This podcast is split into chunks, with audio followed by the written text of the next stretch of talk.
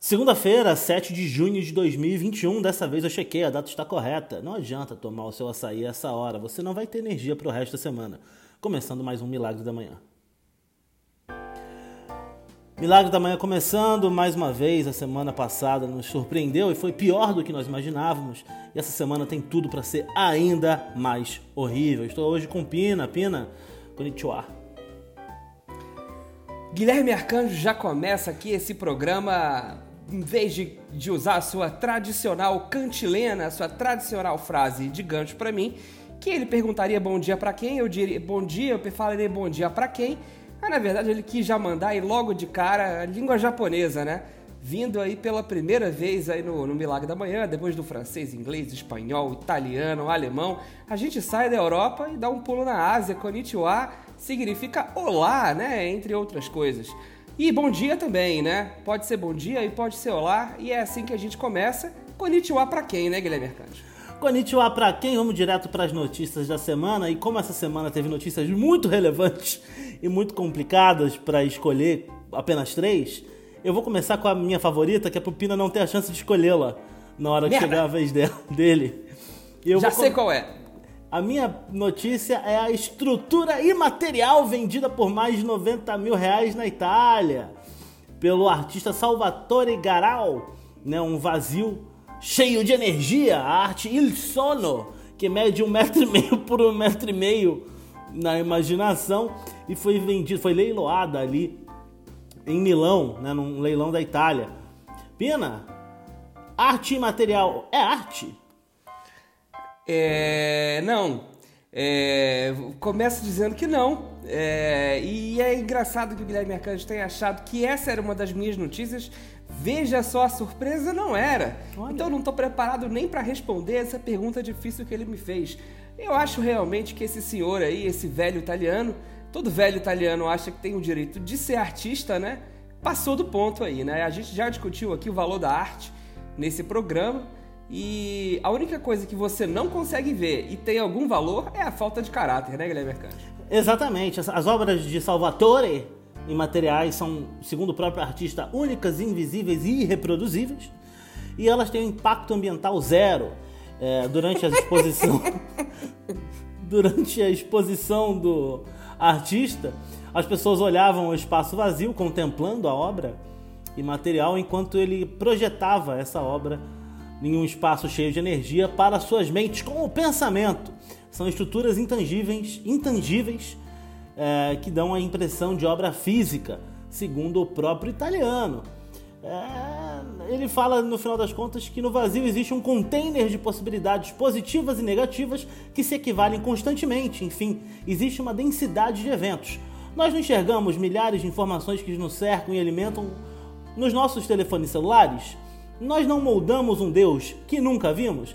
Então é isso. A obra dele, Il Sono, é como se fosse Deus. Você não vê, mas sabe que está lá. Peraí, dá um segundo. Pina bebe uma cerveja.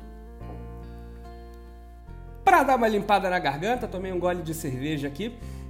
Eu fico realmente impressionado que essa, esse jovem senhor aí, né? Esse velho jovem, é, tenha criado essa pachorra. E o mais impressionante pra mim é quem foi, né? É, Uma vez aí teve aquela história clássica lá no, no MoMA, em Nova York, que um, alguém deixou cair um óculos ali no chão do lado de uma parede. E alguns minutos depois estava ali alguns japoneses tirando foto e alguns brasileiros aí da alta classe achando que era uma obra de arte esquecida, uma instalação.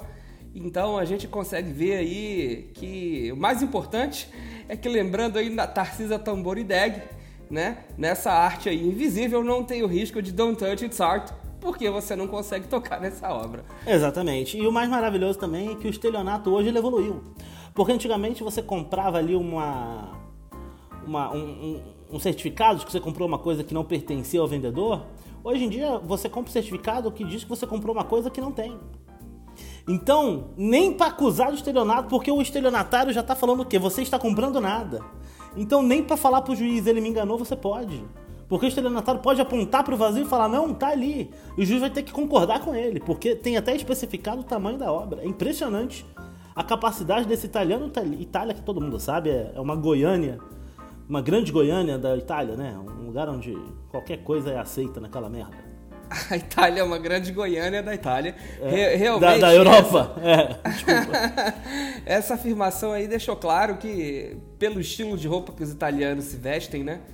É, e pela quantidade de música ruim tocando no rádio, deve ser Goiânia mesmo. Se você botasse uma fivela em cada italiano, você não saberia onde você estava. A única diferença é que o chapéu é diferente. Em vez de ser aquele chapéu de cowboy, é aquele chapéu de Michelangelo pra pintar a parede e É, afrescos. Boina é o nome. Pina, sua primeira Boina. notícia, pode falar pra mim. É, aproveitar essa, essa toada aí da, da, da- da- do riso alheio de rir dos outros, né?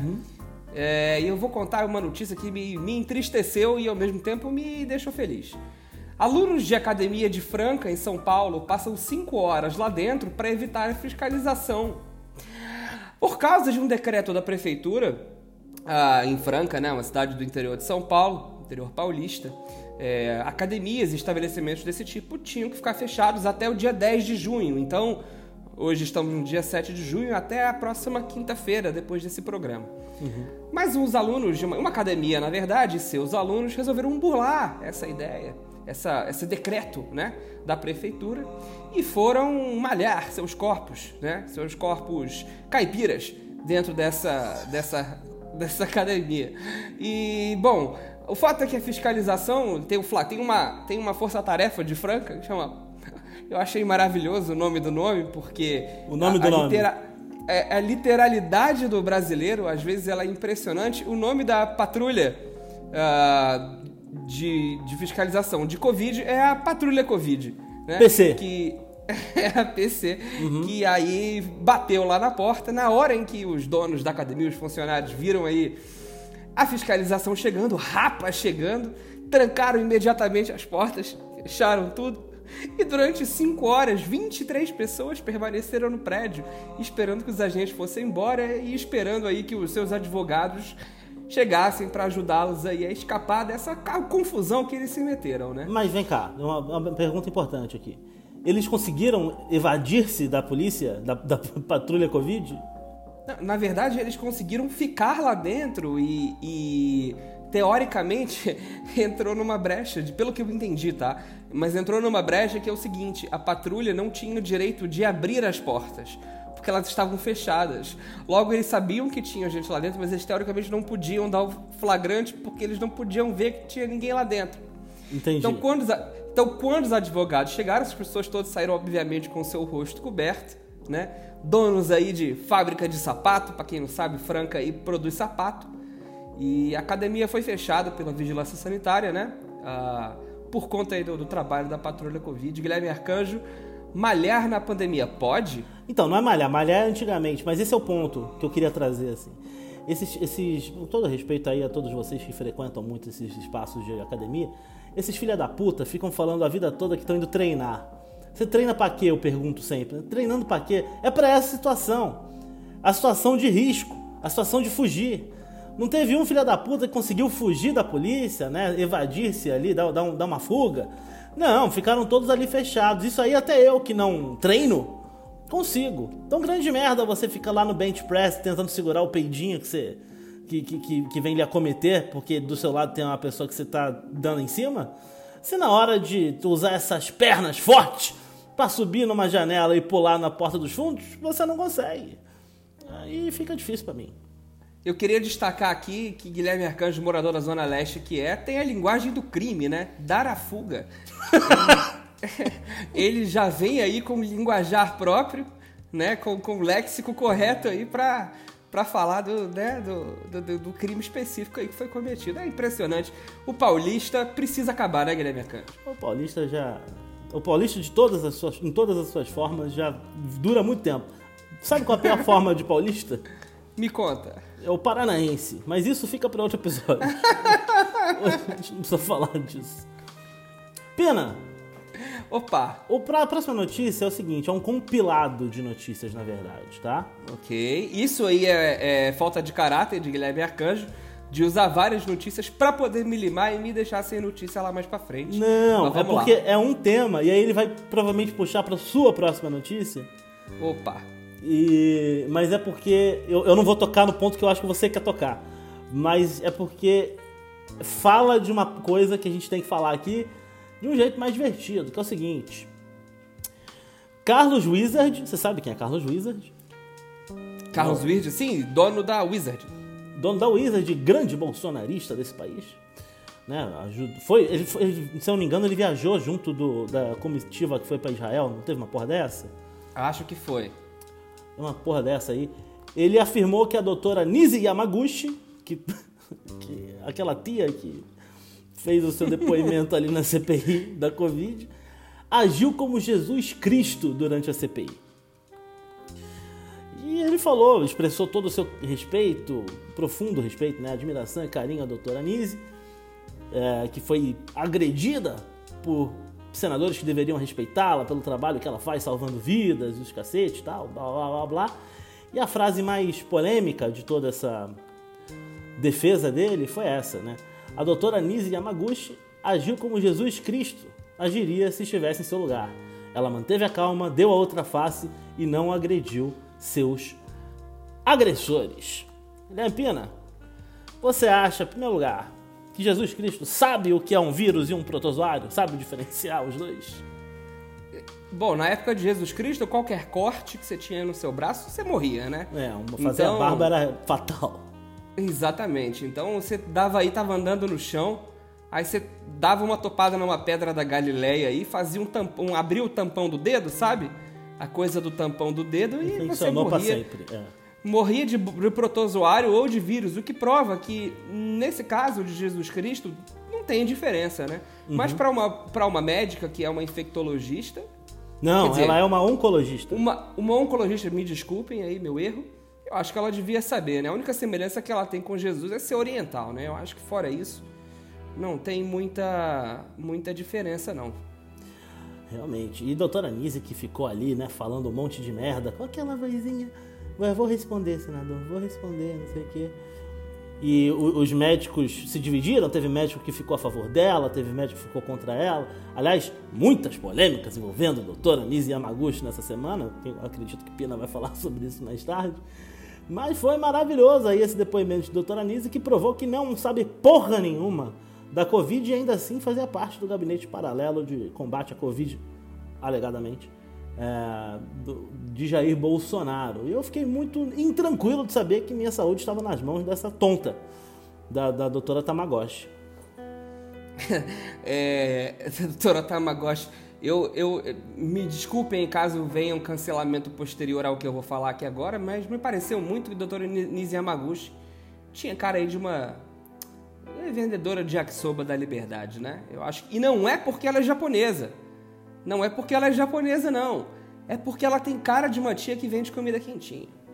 É, e ela falou um monte de merda e tentou desmentir as merdas que ela falava, embora o que ainda... Tem, o que não tem nada a ver com a tia vendedora de yakisoba, ok? É. Fique bem claro aqui que a tia vendedora de yakisoba é honesta. É honesta e cumpre a, e, e, vive de acordo com a palavra, entendeu?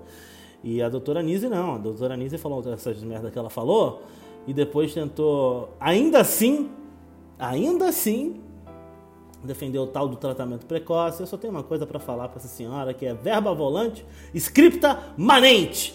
E... Opa, garoto, agora é latim. Ah. Agora é latim. Evocou aqui o nosso grande presidente Temer. É, eu sei que tem uma história de que palavras ficam e palavra, é, o que está escrito fica e o que é palavra voa. O que fala voa, o que está escrito fica. Palavras eu... voam, o que, o que é escrito permanece. Guilherme Arcanjo mais uma vez trouxe aqui a sua proficiência em línguas. Dessa vez é latim que ele mandou pra ah, gente. Pelo amor de Deus. Obrigado, obrigado Guilherme Arcanjo pela sua, pela sua capacidade em nos fornecer conhecimento em, em idiomas. Pina, sua próxima notícia depois de falar tchau pra Júlia do Sumaré. Júlia do Sumaré. Ô, Júlia! Júlia do Sumaré, essa semana não mandou nem. Você acredita? Não mandou nenhuma, nenhum feedback não requisitado. A não ser uma reclamação de que o que ela reclamou na semana passada não foi exatamente aquilo que a gente botou aqui. Então acusou a gente de fake news.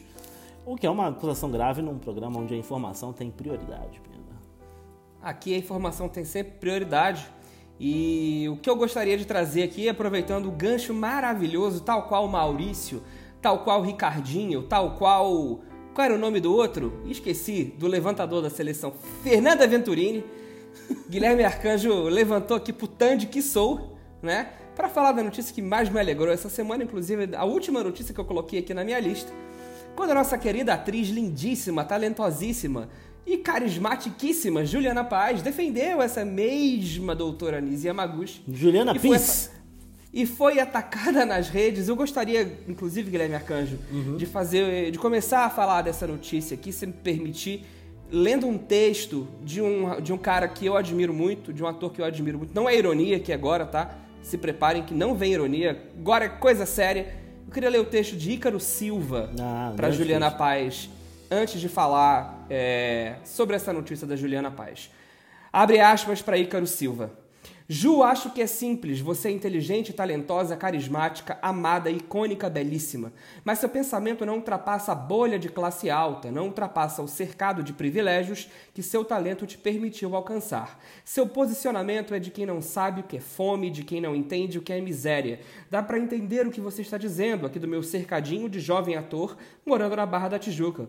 Mas é como se você estivesse falando de uma pequena ilha de tesouros para um continente cheio de gente à beira da morte. Não dá para opor arrogância extrema a delírios comunistas, justamente por não sermos binários. O que dá para opor é morte e vida. E a gente sabe quem está do lado da morte. Isso está dado, não é mistério. De todas as suas qualidades bárbaras, talvez te falte a empatia. Ou talvez um senso de antropologia, porque você fala de um lugar de muita inteligência, mas pouco conhecimento. E esse não é um país de pessoas inteligentes, vide a eleição de 2018.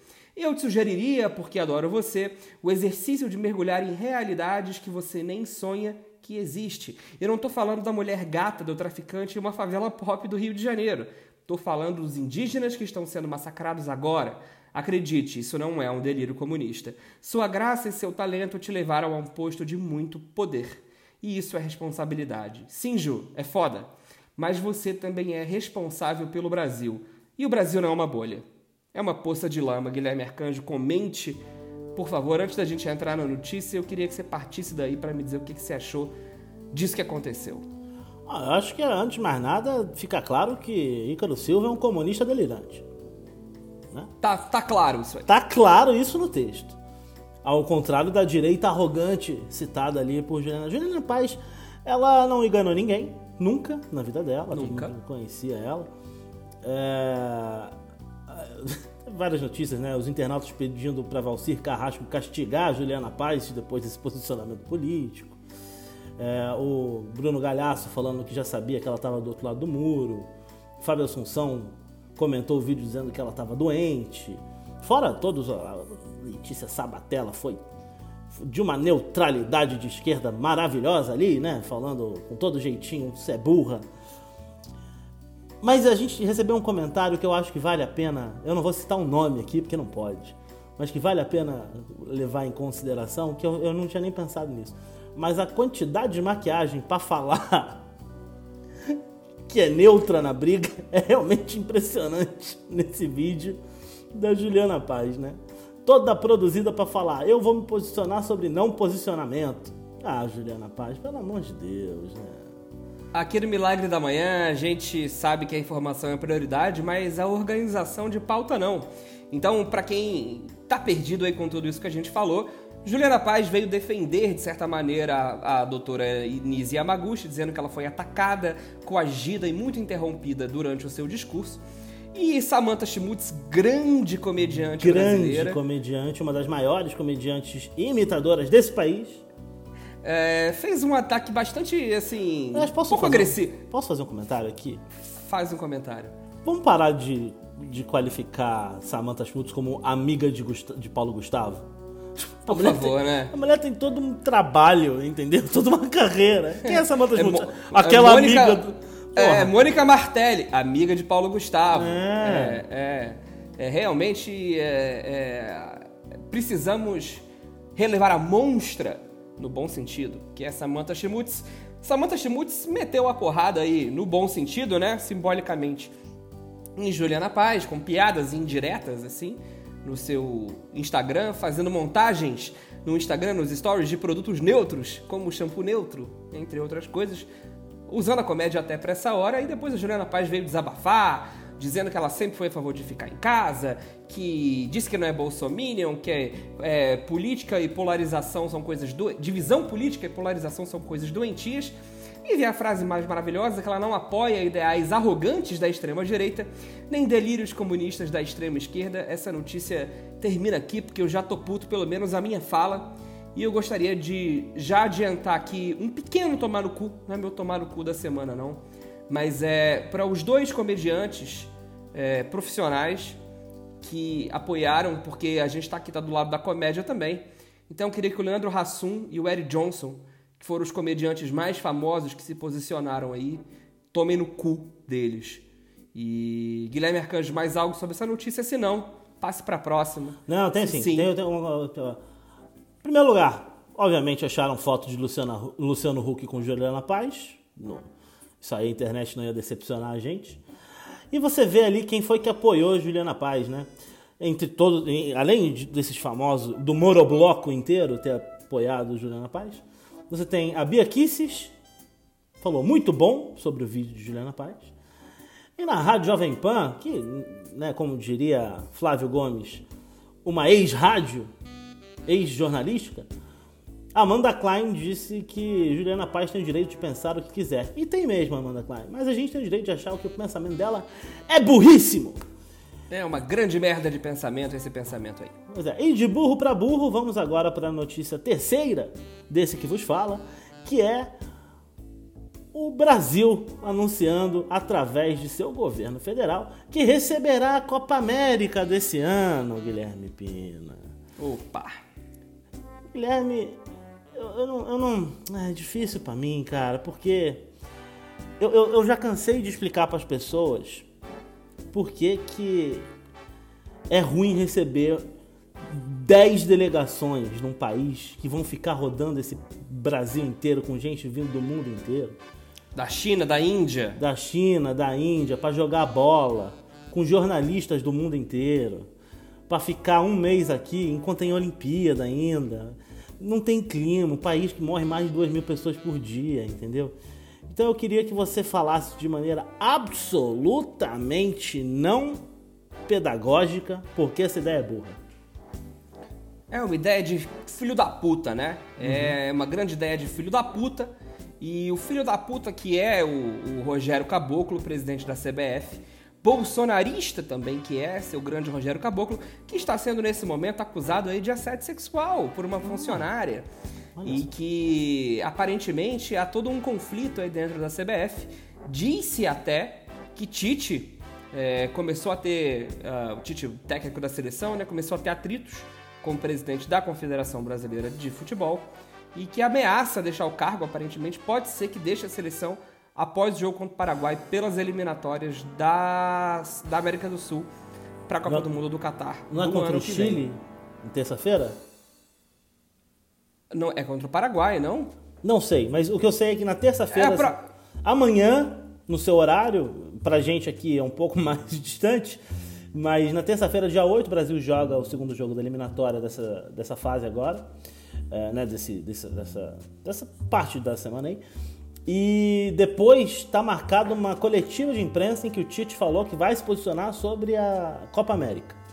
E tá todo mundo Aparente... ansioso aí. Parece que aparentemente os jogadores, ainda que mais dois terços deles sejam apoiadores de Bolsonaro, também não dá para passar pano para o arrombado do Neymar e seus amigos. E o que não significa que sejam todos, mas eu não sei quem são e quem não são. Mas aparentemente eles são contra também, estão fazendo uma pressão lá dentro para que não haja Copa América, porque eles estão preocupados com a imagem deles também, né? O que, que seria da imagem deles se eles aceitassem não se posicionar e jogar a competição uma vez que vários jogadores importantes de outras seleções, como o Chile e o próprio Uruguai, se posicionaram imediatamente contra a, a, a realização do campeonato aqui no Brasil. E seria muito engraçado se a seleção brasileira ficasse contra o Bolsonaro. O que, que esses filha da puta vão vestir no protesto, Pina? Isso é maravilhoso. Quem sabe essa não é a chance da gente revogar aí a, a interdição, a camisa amarela. Eu já decidi, eu já fiz um. Eu escrevi num papel, né? E coloquei embaixo da terra, plantei no lugar que ninguém sabe. que eu jamais vou vestir a camisa da seleção amarela de novo. Mas eu não conto onde é que tá enterrado, porque se eu me contradizer, não vai ter ninguém para jogar isso na minha cara, né? Corretíssimo. Pena, sua última notícia do dia. Minha última notícia sai do Brasil e vai para o Egito, onde um grande arrombado, mais um médico bolsonarista, mais um filho da puta, mais um gaúcho bolsonarista, né? São muitos, né? Mais um médico bolsonarista, são vários, né? É, foi preso no Egito. Denunciado ah, pelo Isopério, inclusive. Exatamente. Preso por constranger uma vendedora de papiros na cidade de Luxor. Eu, desculpa rir do papiro, porque eu acho incrível que ainda se venda papiro no Egito, assim. É... Eu sei que o papiro é um jeito diferente de fazer papel, tá, gente? Mas eu acho muito curioso que não foi numa loja de biscoito. É, porque parece um, uma caricatura, né? Parece, cara. Parece, é. parece uma... Parece uma tirinha da, da Laerte, assim, é, sabe? Sim. é, é, é. E, mas enfim, Vitor Sorrentino. Foi na Argentina médico... numa dança de tango, né? Foi, foi... exatamente, exatamente. É, Vitor Sorrentino, esse médico gaúcho e bolsonarista, o que é uma redundância aí, né? Uhum. Médico é, gaúcho é... bolsonarista. Vai me dizer que ele era branco? Não é. é. Vai, vai me dizer que ele era influencer? Ah, para. Ah, vai me dizer que ele defendia a cloroquina também? Defendia. Tava, tava com os óculos escuros no peito? Não tava, não, ah, né? tá, aquela barba por fazer, aquela barba bem feita por fazer. Ah, para. É, é ele não só humilhou e constrangeu a, a, a, vendedora, como divulgou no seu próprio Instagram a frase que ele disse, abre aspas, é, vou tentar fazer o sotaque dele aqui.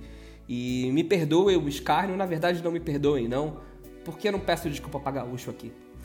Vocês gostam mesmo de bem duro, né? É. E, e, foi isso que ele disse. E aí ele vira e completa. Elas gostam, é do bem duro, comprido, também fica legal, né? Essa foi a frase que ele disse para ela, humilhando a moça que estava fazendo o seu trabalho ali de vender papiro, né?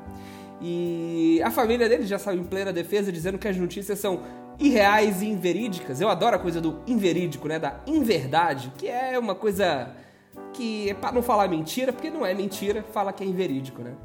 Mas é muito legal uma parte dessa notícia porque a mobilização pela prisão dele envolveu brasileiros que moram no Egito. Que é a verdadeira, verdadeira mistura do Brasil e Egito, né? é isso aí, é isso aí. A mistura do Brasil com o Egito vai ficar preso bem bonito. É, esse rapaz aí agora, na prisão. Imagina a prisão no Egito, né? Se o papel deles é papiro até hoje, imagina a cadeia, né? Uma vez eu estava assistindo uma série no Egito e aí um rapaz foi tomar um gole de água da torneira e viram para ele e falaram assim: por que, que você fez isso?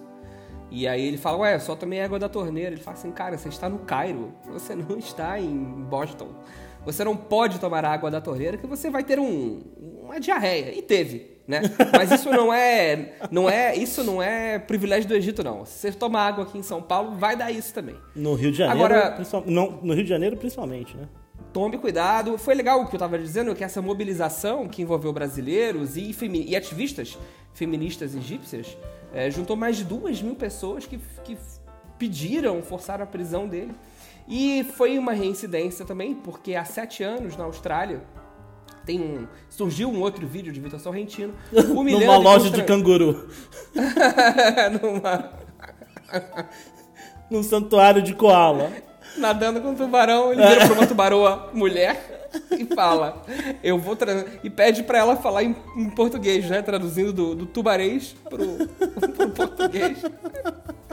Eu vou transar com ele muito e depois eu vou despachá-lo, ou seja, é reincidente aí a, a, misoginia, a falta de respeito, a filha da putice de, desse grande médico aí. A prisão dele foi prorrogada por 15 dias, eu digo isso Uh, no dia que a gente está gravando aqui, é, de sexta para sábado, de 4 para 5 de junho.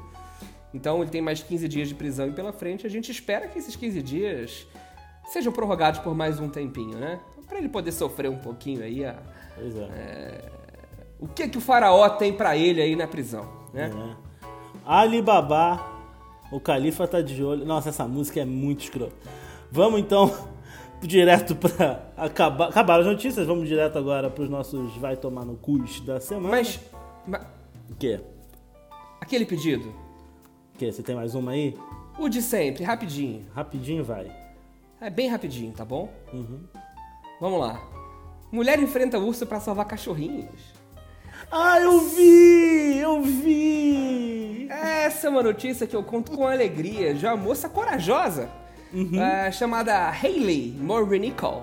17 anos, Hayley, 17 Onde foi aquilo? Foi na Califórnia. Na Califórnia é cheio de urso na Califórnia. Urso! Agora, Urso. é- é- foi maravilhoso, né? O urso vem no, no, no, no, no muro e ela sai na porrada com o urso. É isso a notícia, É, basicamente. basicamente é isso. O urso, ela tem vários doguinhos, o urso invade o quintal dela e aí ela sai na porrada com o urso. Resumindo. Três pontos a se. Vocês procurarem o vídeo, vocês vão ver, é maravilhoso. Três pontos que eu quero levantar aqui. Primeiro, os cachorrinhos são corajosos, Pina. Cachorrinho treta. Tem uns cachorrinhos pequenos que vão encarar um urso. que não ia tá Não, bom. é. Não, teve, teve uns que ficaram assim só cercando, mas teve o chefe ali da matilha que foi, foi pra briga, foi pro Foda-se, confronto. é. Vou bater. Dois, quando a mãe chega, os cachorros vão embora. Isso, não. Mas quando os cachorrinhos chegam, é um ponto 2.1 dessa sua aí. Os filhotes, porque há detalhe, o ursão, ursão, ele vem com dois pequenos ursinhos, dois filhotes de urso. E quando os doguinhos chegam, o filhote de urso mete o pé, filho. Mete o pé. Ele fala, ele fala, mamãe, não vai dar pra nós não, mamãe. Vamos vazar, tá ligado? Que os, que os dogs são, são trata. Os dogs são, são sinistros, doguinhos.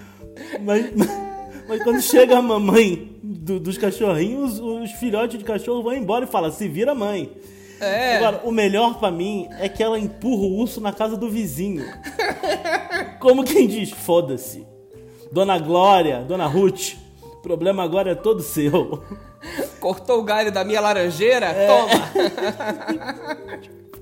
A vizinha não tem nada a ver com a história, ela joga um. Imagina você, você tem briga com seu vizinho aí.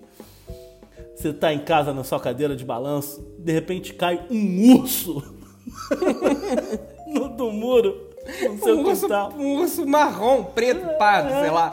Urso grande pra caralho. Um urso grande pra caralho que a vizinha jogou no seu quintal pra não lidar com esse problema. Maravilhoso, Timão. Eu lembrei do meu vizinho, jogou um urso no meu quintal. Eu não sei por que, que eu fiz essa piada, ela foi horrível. Eu tenho mais dois comentários rápidos pra fazer sobre essa notícia ainda. Por favor. O, o, o primeiro é que é, eu achei interessante aí que esse urso já provavelmente era um urso de circo, né? Porque Por ele já veio andando na cordinha bamba já com talento, né? Já veio se equilibrando como se fosse um artista de circo.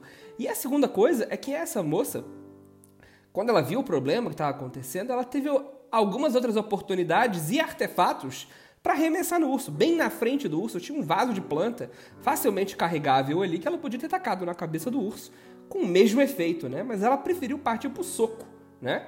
O que, considerando o tamanho do urso que era, mostrou também que se esses doguinhos são corajosos, é porque eles têm a quem puxar, Guilherme Arcanjo. Tem. Nossa, é maravilhoso esse. Procurem esse vídeo. Quem não sabe, souber como procurar, me pede que eu tô mandando pra geral essa porra. Maravilhoso demais.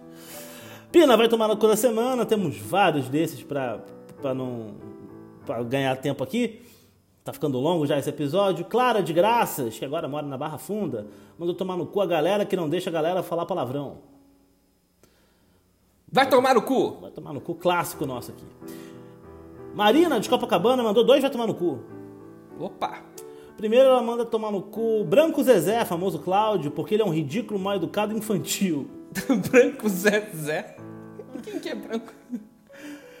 Marina de Copacabana também mandou tomar no cu. também mandou tomar no cu. Otávio, crush das antigas que acha que ela está à disposição dele. Não tá não, Otávio. É. Lívia de Mossoró manda tomar no cu Guilherme Arcanjo pra deixar de ser sonso. Lívia, vamos lembrar aqui, foi a mesma que sonhou Não, não, não, com Guilherme Arcanjo, sonhos da semana passada. Próximo. Rodrigo Rebouças, de Montanha. Alpinista. Meu tomar no cu vai pra vocês dois. Obrigado. É, meu tomar no cu vai pra vocês. É, você vai tomar no cu. Tom Stringini, de Laranjal. Meu tomar no cu vai pra vocês dois. Vai tomar no cu vocês. Vai tomar no cu, vocês... É da hora. Douglas Pina, do Real Park. Meu tomar no cu vai pra todo mundo.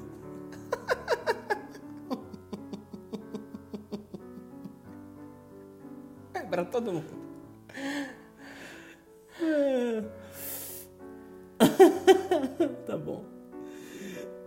Todo mundo vai tomar no cu. Obrigado, Douglas. Saudades. Rafa de Niterói. Meu tomar no cu vai pra quem defende voto impresso. Bom, vai tomar no cu. Inclusive, Ciro. É pra você esse aí. Clarissa, mãe de Gal. Meu tomar no cu vai pra quem foi curtir a aberturinha da temporada em Campos do Jordão. Nossa, achei, achei específico. Isso aí tem, tem, tem, tem destino esse vai tomar no cu dela. É, é, Campos do Jordão, pra quem não sabe aí, o começo da temporada de inverno começa em Corpus Christi. Tá lotada a rua, cheio de vídeo, cheio de foto, e eu acho que Clarissa mandou esse recado pra alguém mesmo. Não vou dizer quem é. Guilherme Pina, você vai tomar no cu da semana, vai pra quem? É, Guilherme Arcanjo interrompeu aqui a, a, a, o, o, cronograma do programa e não me deixou falar do filme da semana, então eu vou ser bem rápido antes de mandar o meu tomar no cu. Ah, me desculpe. Mas é bem rápido aqui, é Friends Reunion, o especial da HBO Max aí que foi super aguardado e super frustrante também, né?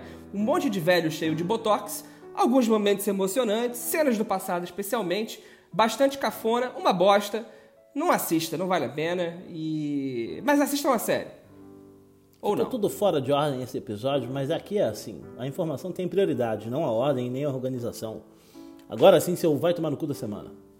Vai pra burrice do veganismo, porque eu fico muito puto que o vegano, ele. O problema não é nem a comida vegana, eu respeito, eu aceito, eu entendo, apesar de não ser eu mesmo vegano, né?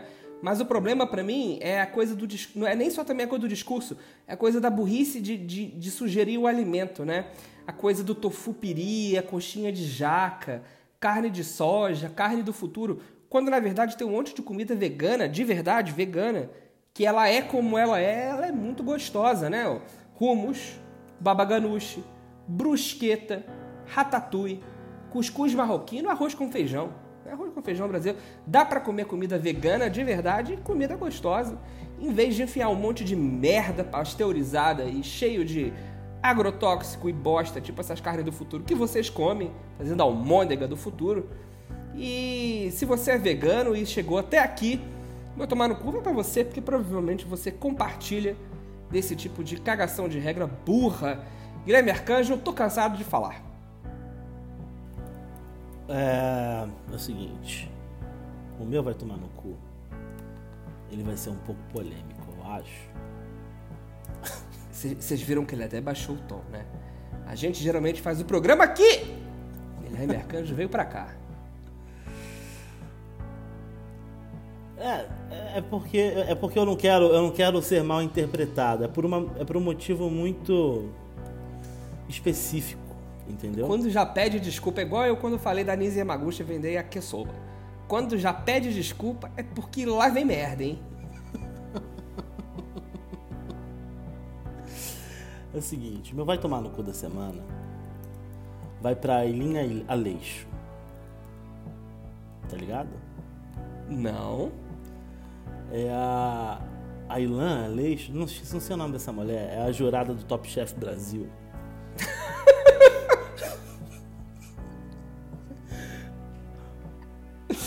Por que, cara? Porque ela tem o pior sotaque paulista que tem.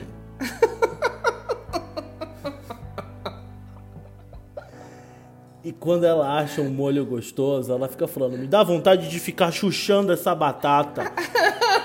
E eu odeio alguém que fala chuchando batata. Chuchar é uma palavra horrorosa na boca de todo o Brasil. Pelo amor de Deus, parem de usar esse verbo, gente. Vai tomar no cu. E ela fica. E todo episódio alguém faz um molho gostoso, ela fala: Não, muito gostoso o seu molho. Eu tenho vontade de ficar chuchando.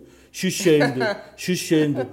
O, o, o doutor Aleixo. Ela que é crítica gastronômica, pelo jeito ela é muito boa no que ela faz, mas não vai tomar no cu pra ela com todo respeito.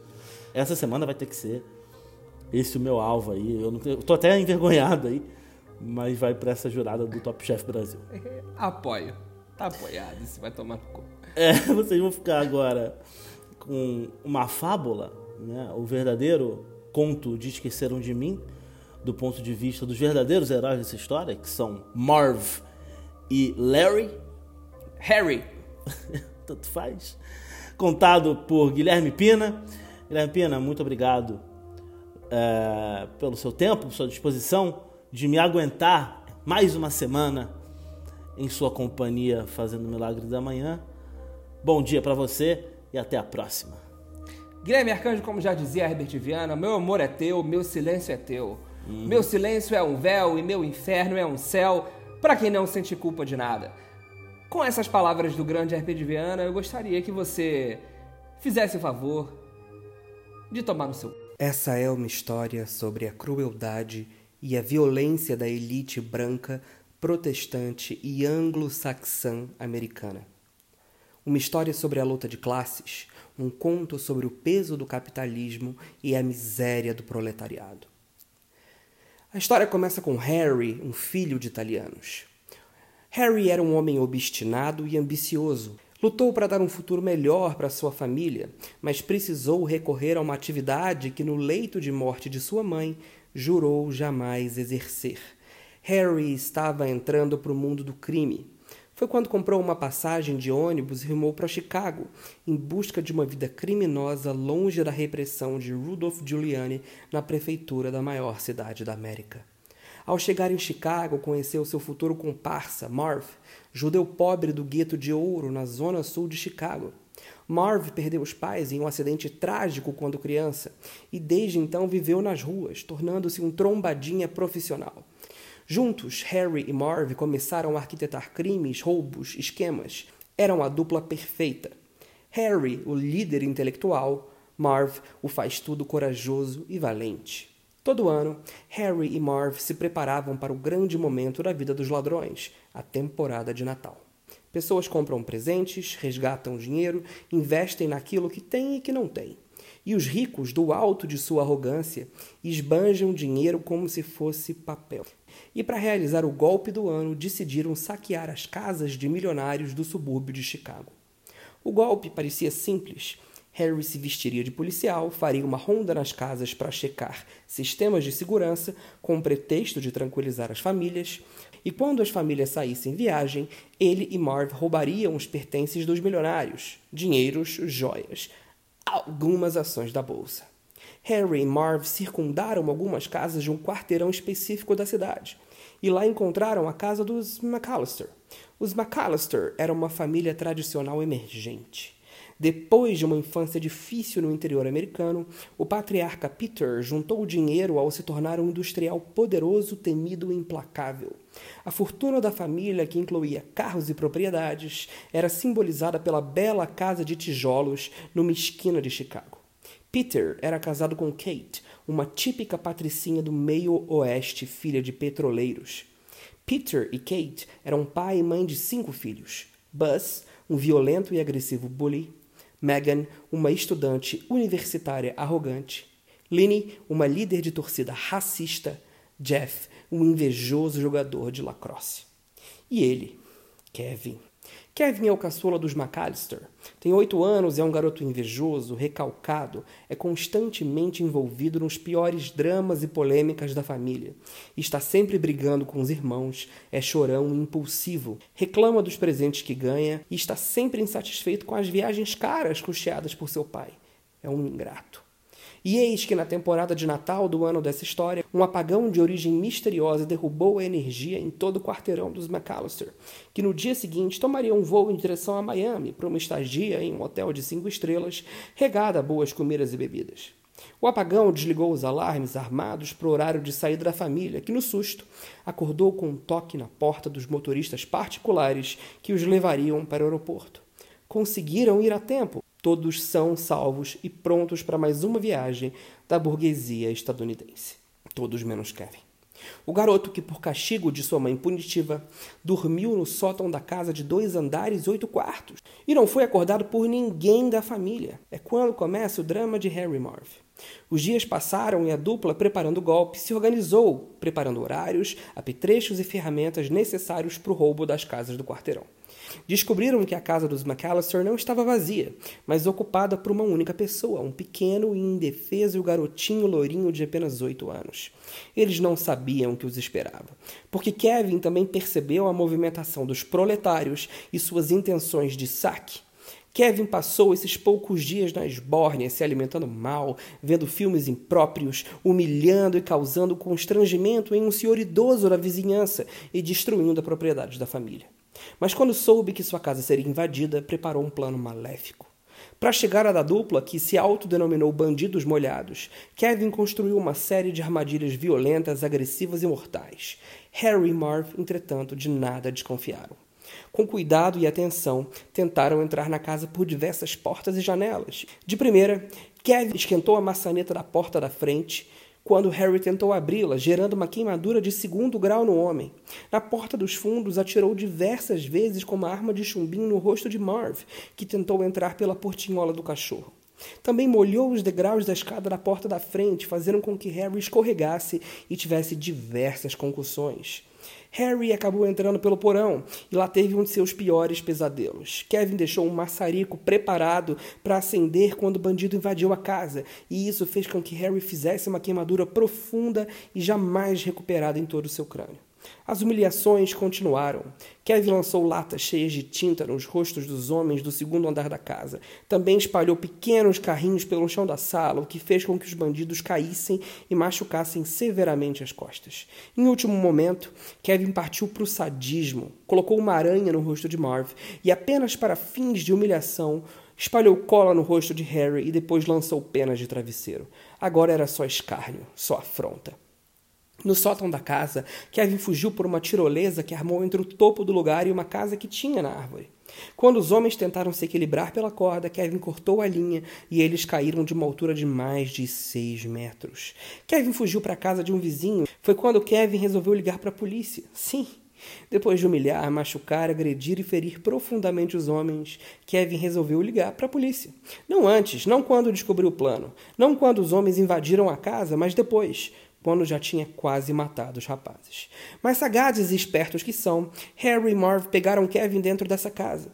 E como forma de vingar tudo o que sofreram, e também como maneira de vingar a classe trabalhadora que sofre na mão de famílias como a de Kevin, resolveram matar o garoto.